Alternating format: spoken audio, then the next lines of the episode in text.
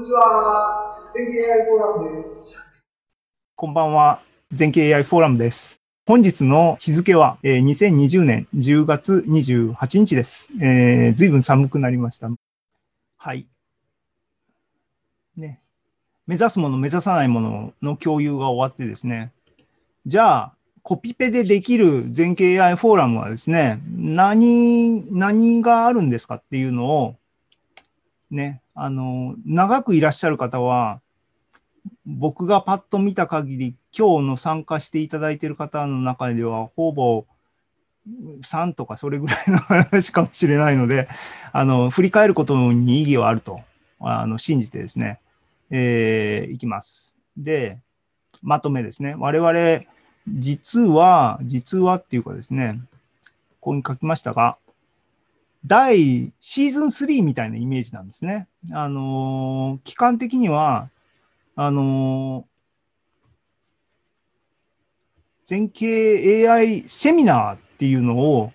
あのー、発案してですね、スタートしたのが2018年の7月でした。僕はね、もう5年ぐらいやってるぐらいの気持ちで、でもエネルギーは多分5年ぐらい突っ込んでるような気もするんだけど、あのね、あの、なんですが、まだ2年ちょいしか経ってないんですが、えっ、ー、と、2018年7月に始めましたと。この時は、えっ、ー、と、2000、これ以前のですね、2017年ぐらいから僕は仕事として本腰を入れて AI 活用みたいなのを始めて、えー、そうすると、ポンポンポンってですね、あの、思いのほか、あの、簡単に、あの、成果が出るっていうかですね、ね、画像分類みたいなものは強いですからね。で、このインパクトを、この衝撃をですね、みんなに広めて、みんなもね、問題、抱えてる問題は個別だろうけども、この方法を使うことで、あの、すごい飛躍できるっていう部分のノウハウをですね、情報の非対称性なんか考えないですね。つまり、あの、出し惜しみせずにですね、えー、公開することで、周りと一緒にこう持ち上がっていけばいいっていうセンスですね。あの、2018年に情報共有としてですね、えー、セミナーを始めました。で、1年、1年っていうか7月から始めて12月ぐらいで、えー、5回ぐらいレクチャーみたいな形式で、えっ、ー、と、説明して、えー、1期終わって、ほっとして、でもこのまま終わっちゃつまんないよねっていうことで、一年発起してですね、あの、フォーラムっていう形式で、えー、2019年4月から、えー、ね、あの、参加自由で、あの、ワイワイやろうみたいなセンスで始まりました。で、だからちょうど、あのー、1年経った、えー、2020年の4月ですね、あの、振り返ると、コロナの状況でですね、ちょうど第3期って勝手に区切りましたが、ズームライブの形式、今やってるこの形式で、4月から始めて、4、5、6、7、8、9で10で、もう半年以上、この形式でやってる感じになってるなっていう形です。で、で、で、あ、そっか、なんか僕言い忘れてることがある気がする。そうそうそうそう。こう言ってなかった。でですね、あの、いくつか、あの、もちろん明示的に言ってないので、いろいろとみんなおもんばかってこうなのかな、なのかなと思ってらっしゃる方もいらっしゃると思うのでっていう意味でですね、あの、技術書店乗りじゃないですけども、全景 AI フォーラムはターゲットはここで、ここはターゲットじゃないっていうのをはっきり言った方がいいっていう部分ですけども、全景 AI フォーラムということで、僕が働いてる会社の名前がドーンとついていますが、基本的に、あの、全景 AI フォーラムのこの活動は、えっ、ー、と、大人の放課後であるっていう認識で僕はやってます。なので、あの、これはね、全景が会社でですね、なんか手ぐすね引いてですね、なんかやろうと思ってる活動ではなくて、あの、セミナーの時に、ところで言ったようにですね、あの、情報隠すんじゃなくて、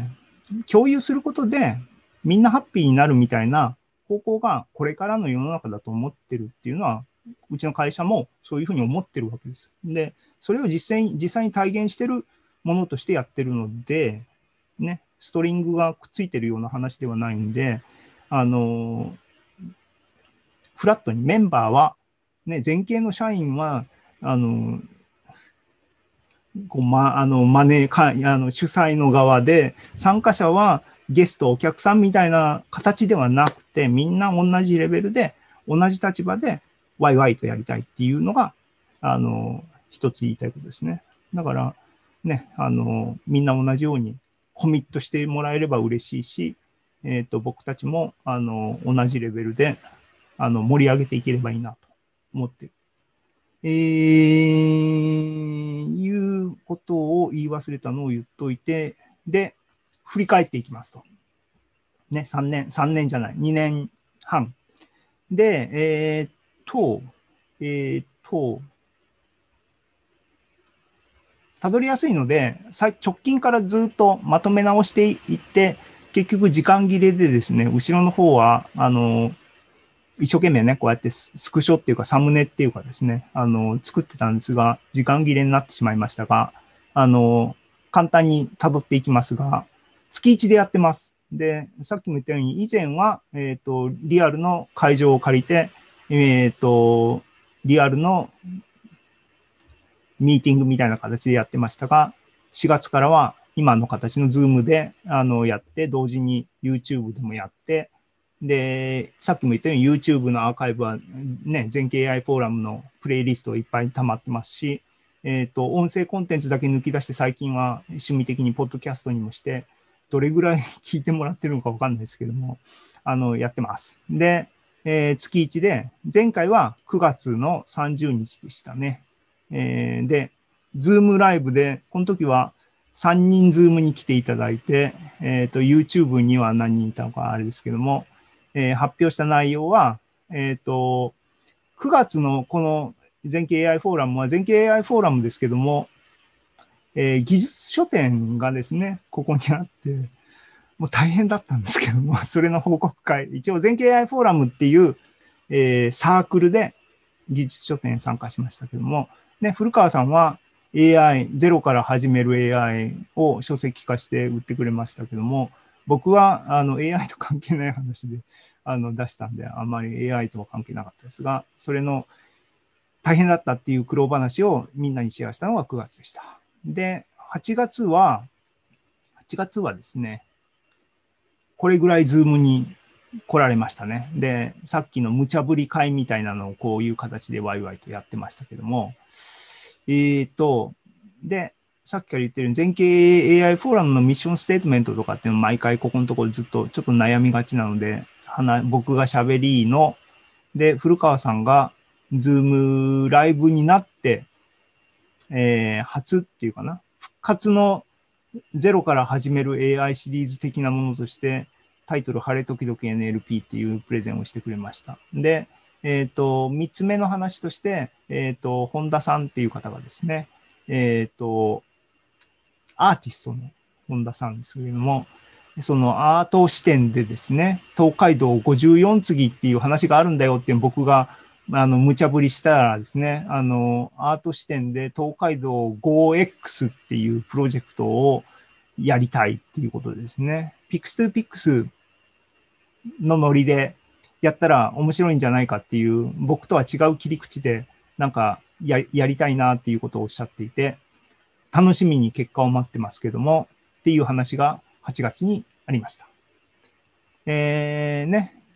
えー、はい。そういう話題提供ですね。えー、で、7月、7月はですね、この回もプレゼンターは僕だけだったんですね。で、YouTube にはですね、でもこれだけの5人の方、えー、僕以外は、えー、KAIs のメンバーの人たちが、えー、金沢にあるんですけども、あの、参加してくれましたけども、えっ、ー、と、この時のプレゼンの内容は、最近の話題からっていう風なあのタイトルでですね、GPT-3 とスタイルギャン2のあの聞きかじりの情報を皆さんに紹介するっていうことを僕が簡単にやりました。で、あんまりデモとか含まれてなかったんですが、えーね、GPT-3 は特にパって使えるもんではなかったんで、こういう話題がありますよってことで、スタイルギャン2は、えっ、と、東海道54次プロジェクトの、あの、プレリミナリーなリザルトを表、提示してですね、7月末でしたね。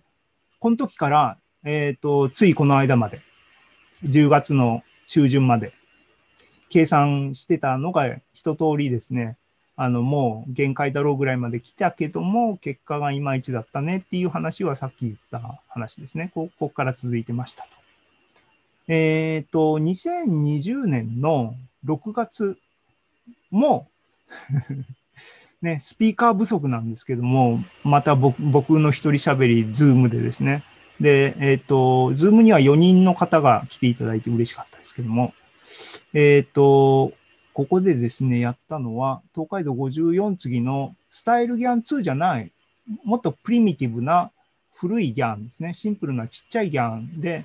東海道54次やってみたら、結構絵が出てきたんでっていうんで、味を占めて StyleGAN っていう、あの、今の最強のやつを使ってみたっていうノリでした。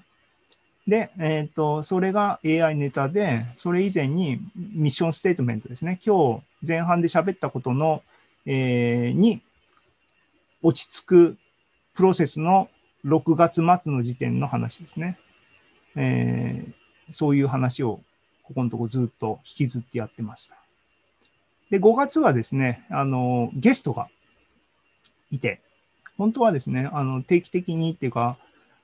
僕の負担も減るので、ゲストを、あの、話題紹介してもらいたいなと思って、常に、あの、募集してますので、話題持ってる方はぜひ、あの、僕に言ってください。時間は簡単に作れますので。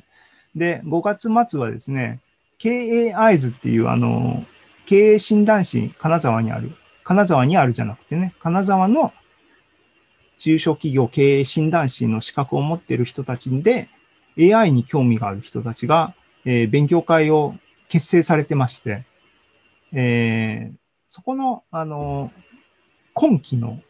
会長さんですね、太田さん が、えっ、と、自腹で AI のスクールに通って、すごい勉強してたっていう、どあの、ドタバタ日記を紹介していただきました。とても面白かったです。この時の成果はいずれ NLP のネタをやられてるんですけども、うまくいったらですね、なんかまた紹介してもらえるみたいな話なので楽しみにしてます。で、えっ、と、他の2つのあの話題はですね、僕の方から話題提供としてですね、全経 AI フォーラムに参加してる人なんか、やってみたらどうですかっていう話題提供としてですね、音ネタと画像ネタ。で、音ネタはですね、あの、何を、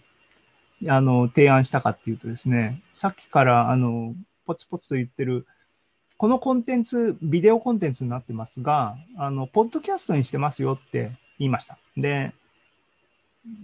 まあ、あの、実際にや、経験してない人は、ビデオから音声抜いて、それで終わりっていうふうに多分、あの、思われるんですけども、それでもいいんですけども、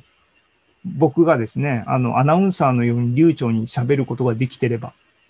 しかし、皆さん聞いてお分かりのようにですね、あの、間があるし、考えてるですね、思考速度がそれなりに遅いので、あと、えーとか、あーとかですね、あの、今のあのですね、ああいう、あと、ふとか、はーとかですね、あの、ある音が、無意味な音があって、まあ、ビデオだったら、まあ、ビデオでも編集する人いるのかもしれないですけども、ビデオだったら、まあ、あの、考えとんやなとか、絵で見て、とりあえず、間は、あの、見てる人はつなげるんですが、音だけにしちゃうとですね、沈黙とか、えっと、とか、うーとかっていうのは、やっぱり耳障りで削りたいんですよね。し、削ると、すごい聞きやすいコンテンツになるんですね。これは、あの、編集前、編集後、実際に聞いてみると、本当に、お前はアナウンサーとは言わないけども、すごいスマートな人に聞こえるので、あの、編集しなきゃいけないんですけども、今は手作業でやってるんですね。ここの部分を、いや、これこそ、こういう作業こそ AI を使ってコンピューターにやらせよう。自動化するべきポイントだろうということで、で、実際に僕は手作業でこうね、編集をしてるので、オリジナルの音声と編集後の音声っていうのを、あの、学習データとしたら、なんかできるんじゃないかっていうことで、誰かやりませんかっていう、こう、他力本願なんですけども、っていう提案をここにしたんですね。A, A, U, Remover プロジェクト。結局、あの、僕がやってもいいんですが、僕自身も、あの、他のこといろいろやってるっていうか、あの、言い訳ですけども、時間がなくて、あの、A, A, U, Remover は進め、進められてませんが、どなたか興味ある方は、あの、お問い合わせください。綺麗なデータが実は、あのね、すぐにあの使えるデータになってないんで、データをきれいにするところから作業を開始しなきゃいけない話ですけども。で、えっ、ー、と、画像ネタはさっきからあの繰り返し出てるように、東海道54次プロジェクト。ね、なんでそもそも東海道54次、54次ってわーわー言ってるかっていうとですね、あの、データセット、あの、浮世絵の高解像度な綺麗な浮世絵画像をメトロポリタンミュージアムのウェブサイトから、ウェブサイトっていうかな、API ですね、で提供されていて、パブリックドメインなんですよ。彼らは、あの、美術館として、えっ、ー、と、画像を、収蔵画像をデジタル化、スキャニングして、それを、あの、パブリックドメインかな？クリエイティブコモンズかな？どっちにしても自由に使える形で、パブリックドメインだったな、確かな。あの、公開している。それは、あの、すごい、あの、すごいなと、素晴らしいアクションだなと思ったんですけども、それをダウンロードしてきて、作家ごとにまとめたデータセットっていうのを僕がですね、まあまあダウンロードしてくるスクリプトを書いて、パッケージして、あの、カグルのストレージに放り投げてる、あの、浮世絵データセットっていうのを作ったっていうのがあって、まあ作るの大変だったんですけども作って、データセット作って、それを活用を誰かにしてほしいんだけども、まあ、あの、誰かに誰かに言ってるよりは自分でやった方がいいと思ってやり始めてるのはこれなんですけども、あのね、広重以外にも、あの、メトロポリタンに収蔵されてる、えー、日本人の作家さんの、えっ、ー、と、浮世絵だけじゃないけどもメ、メインは浮世絵ですけども、画像データをダウンロードして、 Kaggle のサイトに置いてあるので、 Kaggle のノートブックだったらそのまま自由に使えるし、カグルの API でコラボにダウンロードしたりとか、自分のところにダウンロードしたりとかも簡単にできるので、興味ある方は使ってください。僕自身の、あの、ライセンスとかは何もつけてないので、多分パブリックドメインにしてるか、クリエイティブコモンズにしてるか覚えてないですけども、勝手に使ってくださいセンスで作ってますんで、えー、ご活用いただければ僕が喜びます。で、54次も僕きちんと完成させたいですけどね、これも時間とって、まずサマリーをね、今のところうまくいかなかったサマリーをして、報告して、次の手を打ちたいなと思います。ああ、あれですね。スタイルギャン2の ADA、ちっちゃめのデータセットでも効率的に、えー、ギャンがこう学習できるっていうやつを、まずは試してみたいのかなと思ってます。で、えっ、ー、と、2020年4月はですね、この、この回が初めてズームライブ化した回だったんですね。っていうことで、緊急的にですね、座談会形式でですね、座談会行ったって、あの、参加していただいたの、これ3名の方で無理。あ、もう、もう一人あれだ。越野さんがね、参加してるんだな。えっ、ー、と、無理無理ですね、ポストコロナ時代の AI に期待することっていう題を設定したのがこの日だったのか、あの、わかんないですけども、その場でですね、あの、皆さんに無茶ぶりしてどう思いますか、どう思いますかっていう意見を聞いて、これはこれであの、僕はすごいこの回大好きな回ですね。あの、YouTube にあるので、皆さんもぜひ、あの、ご覧になってください。あの、あれだ、ポッドキャストにもなってます。あのね、いろんな人の意見、僕の意見。プログラマーの意見、プログラマーじゃない人の意見、いろいろあって、面白いなと思って、あの、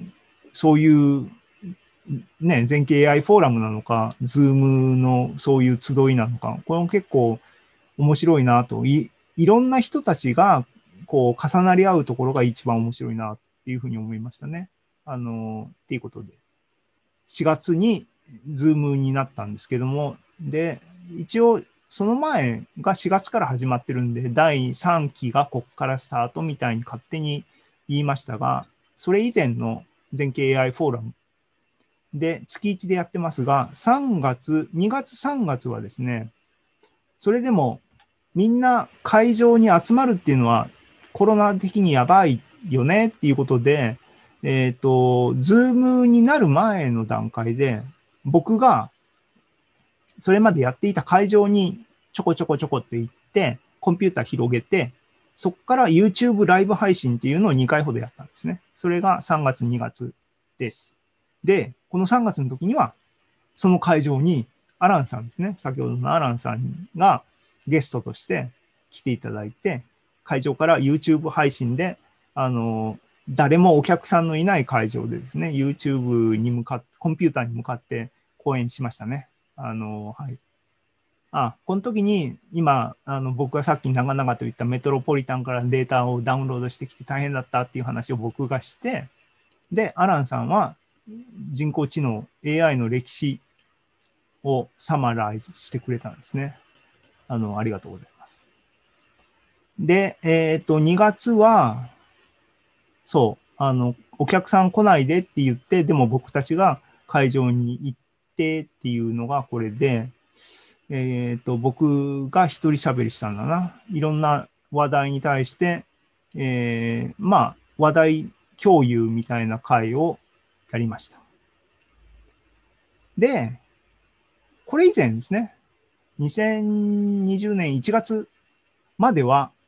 えっ、と、武蔵ですね、金沢の武蔵にある、あの、IT プラザっていう、えー場所のオープンスペースをあの使わせてもらって、ずっとイベントをやってましたけども、フォーラムやってましたけども、それの通常開催の実は1月が最後になってたんですね。この時は知る由もないですけども、です。そういうことをやってました。で、えっ、と、この回は僕が半分最近の話題からっていうんで、あの、なんか最近の AI のネタの提供をやって、後半はゲストで、えっ、と、OC ジャパンさんの同僚でありますところの八島さんが、えっ、と、レコメンデーション開発を、えっ、と、1週間でどこまでできるかっていう、あの、発表していただきました。で、えー年、2019年ですね。あの、ずっとやってますが、2019年12月っていうのは、あの、もうクリスマスなんで、クリスマスパーティーをやりましょうっていうことにやりましたね。これ楽しかったですね。あの、はい。パーティーだけだったんだな。11月、その前はゲストゲストになってますね。えっ、と、株式会社 CPU の AI ラボ分科会、皆さんですね。あの5、6人発表されましたけども、えっ、と、社内の朝活って言われたかな。えーで、AI のことをあのやっててっていうものの成果発表をしてもらいました。とてもあの面白かったですね。あのいろんな分野ですね。カグルに挑戦したっていう話もあれば、NLP で音声を喋らせるみたいな話もあれば、えっ、と、画像認識でね、あの、ボディ、骨格を取って、なんか、あの、モデルを動かすみたいな話もありましたね。はい。で、えっ、と、二人目、ゲストその2は、えっ、と、大島さん。えーね。英語の論文を AI をガチでやろうと思ったら、英語の論文読まなきゃいけない。でも、そのためにはどういうふうにハードな、大島さんっていうのはね、あの、ガチで AI をやるっていうのもポリシーでやってらっしゃるようで、ラベル付けっていうのが、あの、データセット作りっていうのが AI のタスクですごく大事なんですけども、そこもですね、体育会系のりでですね、ガチでやんなきゃいけないっていう、ね、ガチシリーズ1、2ですね。ガチシリーズの3が、なんか、次、なんか期待されますね。よろしくお願いします。で、えっ、と、ね、第1期の前景、第2期の前景 AI フォーラムはですね、あの、ここに古川さんのゼロから始める AI っていうシリーズがですね、ずっとありました。で、それの、必ずしも、あの、右から左への成果ではなかったんですが、えー古川さん自身がそうやって学んできたことの成果が、えー技術書店 Q の、あのね、電子書籍に結実したわけですね。一つの成果だと思いますし、あの、ね、で、今回振り返ってみたんですけども、この、あの、5回、5回トータルでやってますが、ゼロから始める AI の5回シリーズも、これはまとめると結構良くないっていう気がしますので、またなんかね、あの、リソースの有効利用っていう形で、なんか、形になればいいなと思ってますけども、はい。えー、10月。ね、月1でここまで長くやってると結構、やったな、頑張ったなと思いますね。あの、進めます。えーこのうだうだ喋ってても、みんな、みんな、あれかな。えっと、ザンさん。ね。ファーストネームザンさん。グエンさんですけども、えっ、と、前景のメンバーですけども、で、金沢大学で PhD コンピューターサイエンス AI で取って、そういう意味で新卒で、でね、博士の新卒で前景に来ていただいて、今も AI チームで、あの、リードエンジニアだな、AI のやってもらってますけども、そうだ、この時は、あれだ、チーム全景でですね、カグルコンペティションの崩し字解読っていうコンペがありまして、ちょっと頑張ってやってみようって言って参戦しました。で、結果はですね、惜しくも、あの、10位、でもトップ10には入ったんですけども、ね、あの、僕もコード書いて、ザンさんもコード書いたんですけども、ザンさんのコードの方が良かって、ザンさんのコードが要するに10位になったっていうことで、ザンさんにその辺の、あの、結果のまとめをしてもらいましたね。これね、授賞式行けばよかったですね。僕たちも10位だったんで招待されてたのも、僕はめんどくさいんで、ザンさんに行ったら、ザンさんも結局行かなかったですけどもね。まあいいや。はい。えー、で、えー、2人目ゲスト、長東さん。KAIs の、あの、メンバー、長東さんですけども、えー、ね、画像分類の、えー技術を使って実際の業務になんか活用できないかっていう活用事例をですね、ご紹介いただきました。あの、これのフォローアップのあの発展の話もよかったら聞きたいなとずっと思ってますので、ね、ちょうど1年経ってますね。1年後のどうなったのか っていうプレッシャーかけてもあれですけども、期待してます。はい。で、えー、ね、月1で古川さんが、え第4回は機械学習の紹介をしてくれましたね。はい。えー9月、え1期、最近の話題から定期的にですね、梅草的に僕が自分が勉強した内容を紹介するみたいな感じで紹介してます。あ、えっ、と、なんだ、さりげなくですね、僕ここに、あの、スクショを入れてますが、一番左の日付の下のスクショですね。これやってて面白かったね。最初のズームライブの頃は、あの、ズームライブに参加してくれた人たちの人数みたいなのをこうね、書いてみましたけども。で、まあ、YouTube の配信は特にそういうのは、人誰もいないところで喋ってましたからね。で、1月からは、あの、過去に遡ってますが、普通に会場で、ミーティングみたいな感じでやってました。で、360度カメラで撮ってるので、あの、客席側もどれぐらいお客さん入ってるのか見えるので、それのスクショも懐かしいなと思ってですね、入れてます。1月とかね。結構人がたくさん集まって楽しかったなと思いますが、ね。はい。9月です。9月最近の話題からで、えっ、と、2番目の話、ゲストに、えー高専の星野先生に、えー学生さんとのお話の話題提供していただきました。この時ですね。で、9月の、えー古川さんは、カグルをやってみたっていう話をですね、してもらいました。結構網羅してるよね、いろいろね。はい。8月、えっ、と、ゲストでですね、えっ、と、加藤さん。Google の AI のあのイベントが東京だったのに参加されてたようで、それの、えー報告みたいなのですね、えーサマリー発表していただきました。で、えーさっき言ったザンさん、我が社のザンさんがですね、えっ、と、チンパンジーの姿勢推定っていうのが、彼が大学院でやった研究の中の一つだったんですけども、あの僕とかですね、会社でですね、あのどういうことやってたのっていう話を聞いてですね、この話は AI の活用っていう文脈ですごく面白かったんで、これはみんな、みんなに喋ってよってお願いしてですね、発表してもらいました。ね、あの、何が面白かったかっていうとですね、教師データがないときに、つまりチンパンジーの姿勢推定の AI モデルを作る、作りたいって言ったときに、ね、チンパンジーの画像をいっぱい撮って、チンパンジーの骨格データをこうやって手で1000枚起こすとか、多分大島さんだったらするんですけども、そうしないで、でも人間の骨格、あの、姿勢推定のモデルはあると。そういうシチュエーションで、どういうふうにクレバーにですね、あの、チンパンジーのモデルを作るのかっていうことをやった。すごいなんか頭のいいソリューション。ね、こういう考え方をいろいろ応用できたら、ね、いいねっていうふうに思ったので発表してもらいました。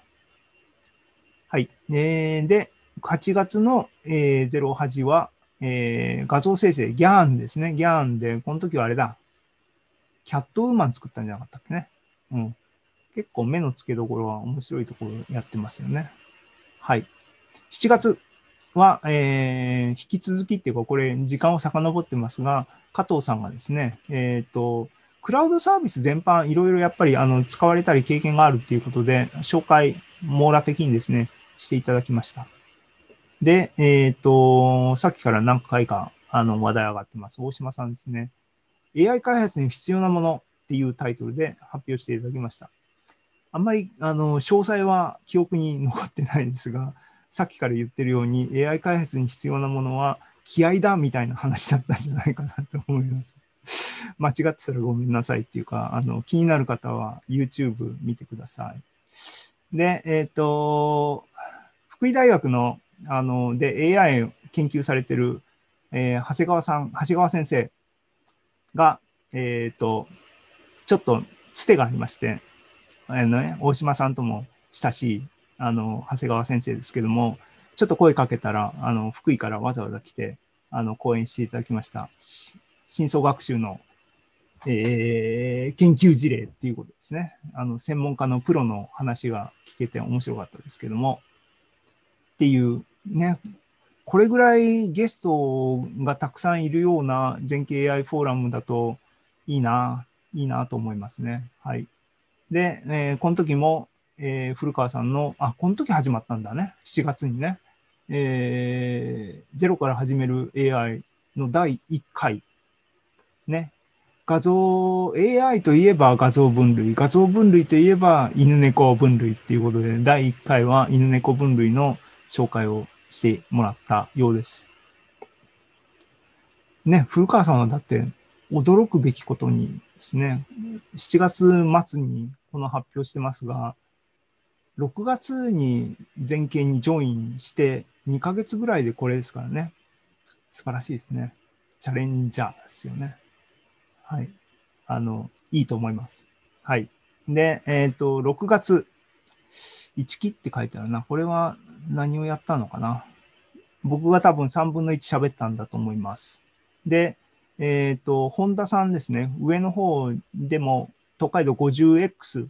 を発表していただいた、えー本田さんがですね、アートと AI っていうことで発表していただきました。ね、えっ、と、ギャンを使ってなんかやるみたいな話でしたね。で、実際にプログラムを書いたのは、えー大島さんだったと思いますけども。はい。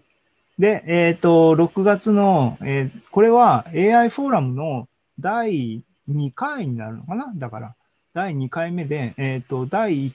えー違う、第2回目に、さっき話題に KAIs、KAIs と言ってますが、えー中小企業診断士 AI 研究会、金沢中央系企業診断士 AI 研究会が、この時発足したっていうことで、あのね、発足したよっていうことを、全経 AI フォーラムでですね、発表していただきました。あの、ね、それから、あの、お互いにですね、切磋琢磨して、早1年ちょっとっていうことですかね。はい。です。で、えっ、と、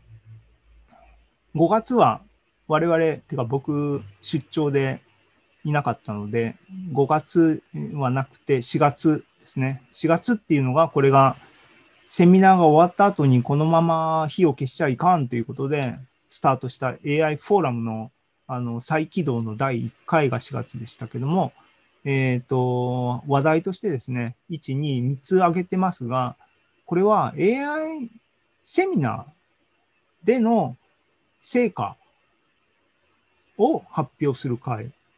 が2つと、あの、最後の山本先生は、あの、展望的なですね、こういうこともできたらいいねっていうことでしたけども、っていう話です。で、えっ、と、AI セミナーでですね、東田さん、KAIs のコアメンバーの一人ですけども、東田さんがですね、セミナーから参加していただいていて、で東田さんがですね、あの、農家さん、中央企業診断士のクライアントさんで、農家さん、芋農家さん、えー五郎島金時の農家さんと、えーつながりがあって、AI を使って、あの、まあ、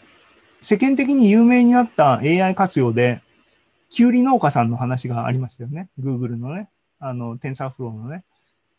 で、あれを東田さんは見て、で、五郎島金時、うん、まさにこれもう同じじゃんっていうことを、あの、AI フォーラムじゃない AI セミナーの時にもですね、そういうことができるはずだっていうことで、えー参加していただいて、そういう話を持ち込んでもらって、じゃあ実際にやってみようよって言って、あの、成果が出ましたっていう話を、えっ、と、東田さん、で、農家の、えー川に利正さん。で、えっ、と、システムを導入するときにあの手伝ってもらった塚本さん、えー、3社の立場からですね、プレゼンしてもらいました。で、えっ、と、で、もう一つ、あの、米田さんですね。あの、もうセミナーに参加していただいていて、そこで、医療関係の、やっぱり画像分類的なもので、あの、こういうことできないか、ああいうことできないかっていうことを提案いただいて、あの、とりあえず試験的に、デモ的にいくつかやってみて、あ結構予想以上にうまくいくねっていう話があって、その辺の話を紹介してもらいました。で、えっ、と、最後の山本先生の近代のあの話で、えー実はね、この時はそういうふうな展開っていうのがもちろんわからない状態で、あの、時間を逆に辿ってますからね。あの、この時は純粋に、えー、崩し字のデータセットが出たっていうところを引っかかりにして、あの、僕たちが情報共有したら、えっ、と、山本先生に行き着いてですね、いや、えー実際にですね、あの、江戸時代のですね、